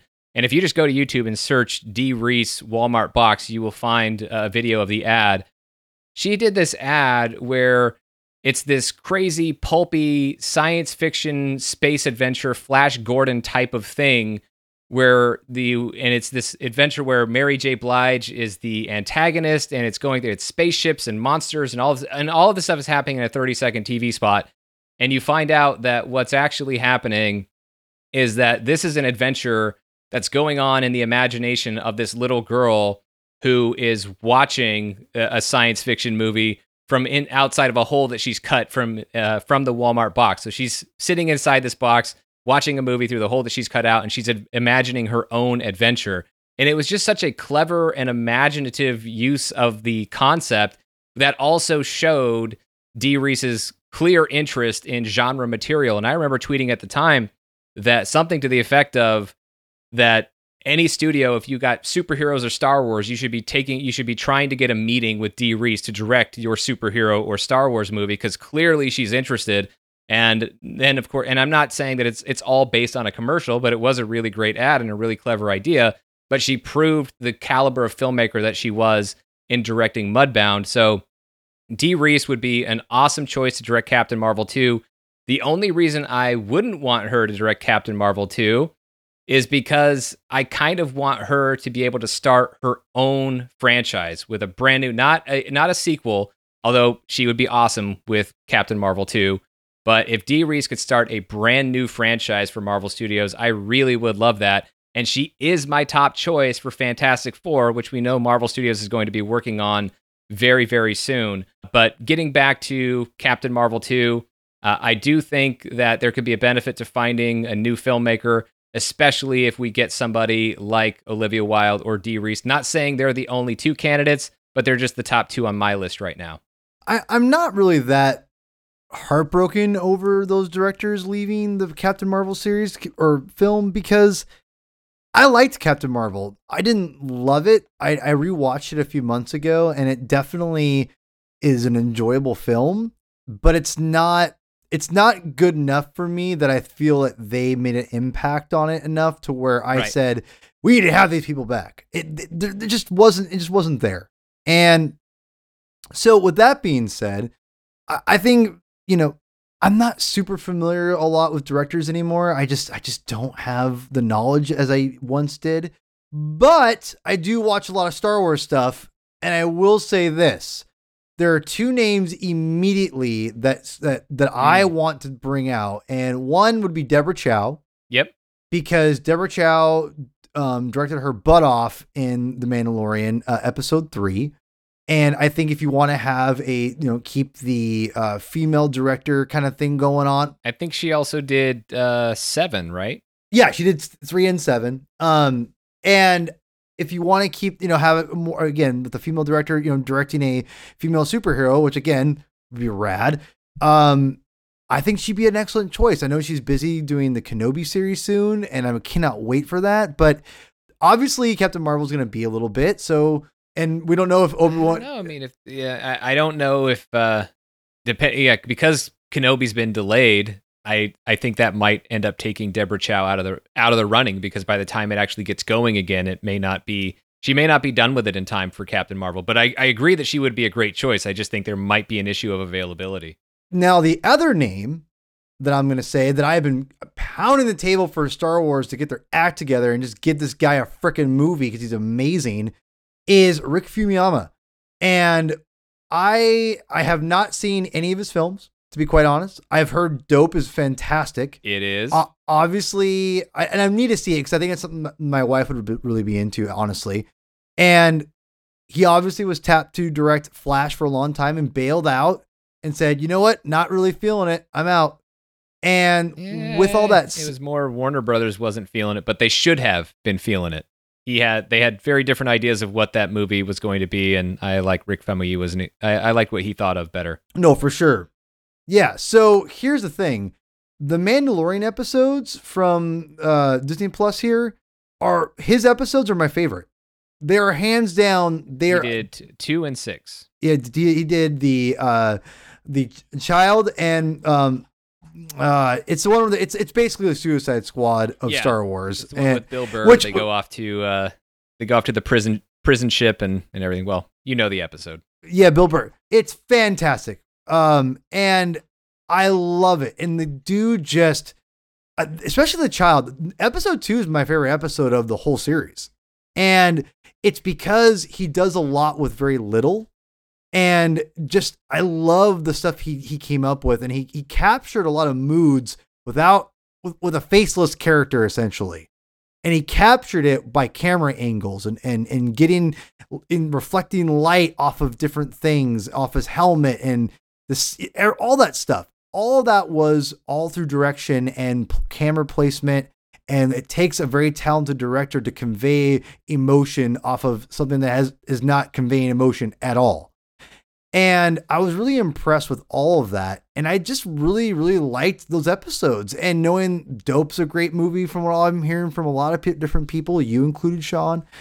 I, I just think that maybe they should look into that. Rick, Rick Famuyiwa would be a great, so you know, someone would be great for the Marvel Cinematic Universe. And so, um, that would be my, you know, and he's obviously, you know, hasn't had a franchise film with the exception of Star Wars uh, television and I think he'd be perfect for it. So yeah, I, I that's where I'd throw my name in. Deborah Chow or him. Even though I'd love them for them to stay in Star Wars, I would Rick should be directing a Star Wars movie in my opinion. But if he's not going to direct a Star Wars movie, give him a Marvel film. I think he'd kill Captain Marvel personally. So I mean, I kind of want him to direct Kevin Feige's Star Wars movie. Is kind of that's fair. The, yeah, I can take that.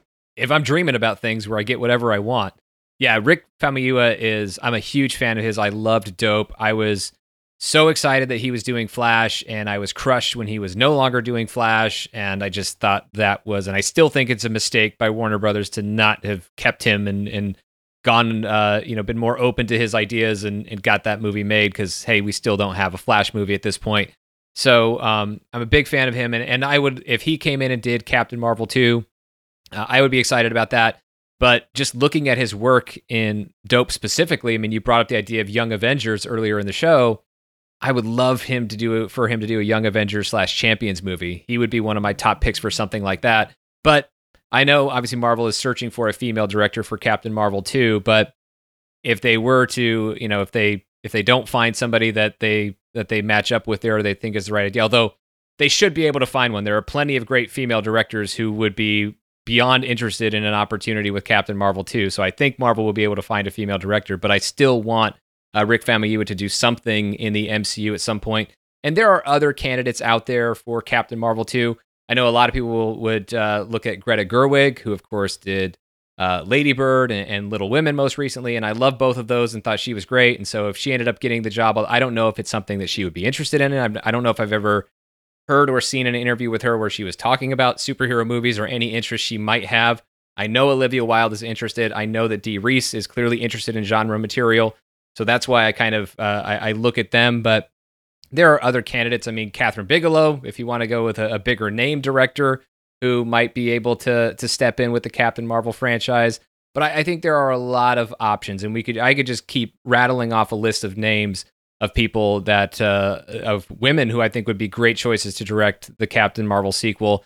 But at the top of my list right now, I've got Olivia Wilde and Dee Rees. Dee Rees is my overall top pick to direct any Marvel movie at this point. I would just prefer she get to build her own franchise for Marvel Studios from the ground up. Uh, but if that's not going to be the case, then I would love her for Captain Marvel 2. Uh, but in a perfect world for me right now, Olivia Wilde directs Captain Marvel 2. Dee Rees directs Fantastic Four. And just because we're trying to collect receipts out there, uh, I have receipts on the Patreon and elsewhere, but I don't know if I've ever put them on the main show. My top pick for Reed Richards, and I was saying it before anybody else has started saying it recently. Uh, Bill Hader is actually my top pick for Reed Richards in the Fantastic Four. I know I'm going a little off topic here, but if we're going to go off the beaten path and have somebody who's not necessarily as obvious of a pick for Reed Richards, take a look at if you didn't watch The Good Place, which just wrapped up its series recently, watch Chidi Anagonye in in the good place, played by William Jackson Harper. That's another top pick of mine. He is also on my short list for Reed Richards. And if you were pairing either William Jackson Harper or Bill Hader as Reed Richards with Dee Rees as the director, I would be feeling really, really good about Fantastic Four. But anyway, this show is not about Fantastic Four because that movie hasn't even been officially announced yet. So that's where we will go ahead and wrap up this episode of the Marvel Studios News Podcast.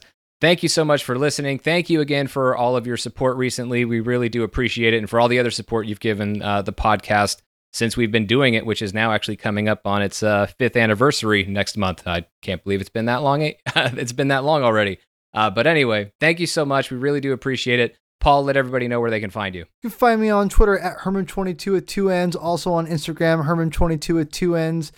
And also check out my other podcast. Uh, the saga continues. My good friends Kyle, uh, Kyle and Tim. It's getting late, and uh, pretty soon we'll be uh, doing a little Disneyland adventure uh, soon with Sean and uh, those guys in a, in a couple weeks. So I'm very excited. So yeah, check us out there. It'll be fun.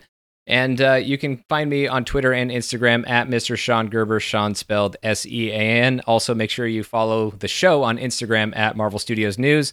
And now we're going to head over to our Patreon credit scene where we're going to be discussing the Oscars, Taika Waititi picking up an Oscar, and Avengers Endgame not getting any Oscars. He was only nominated for one, which it did not win.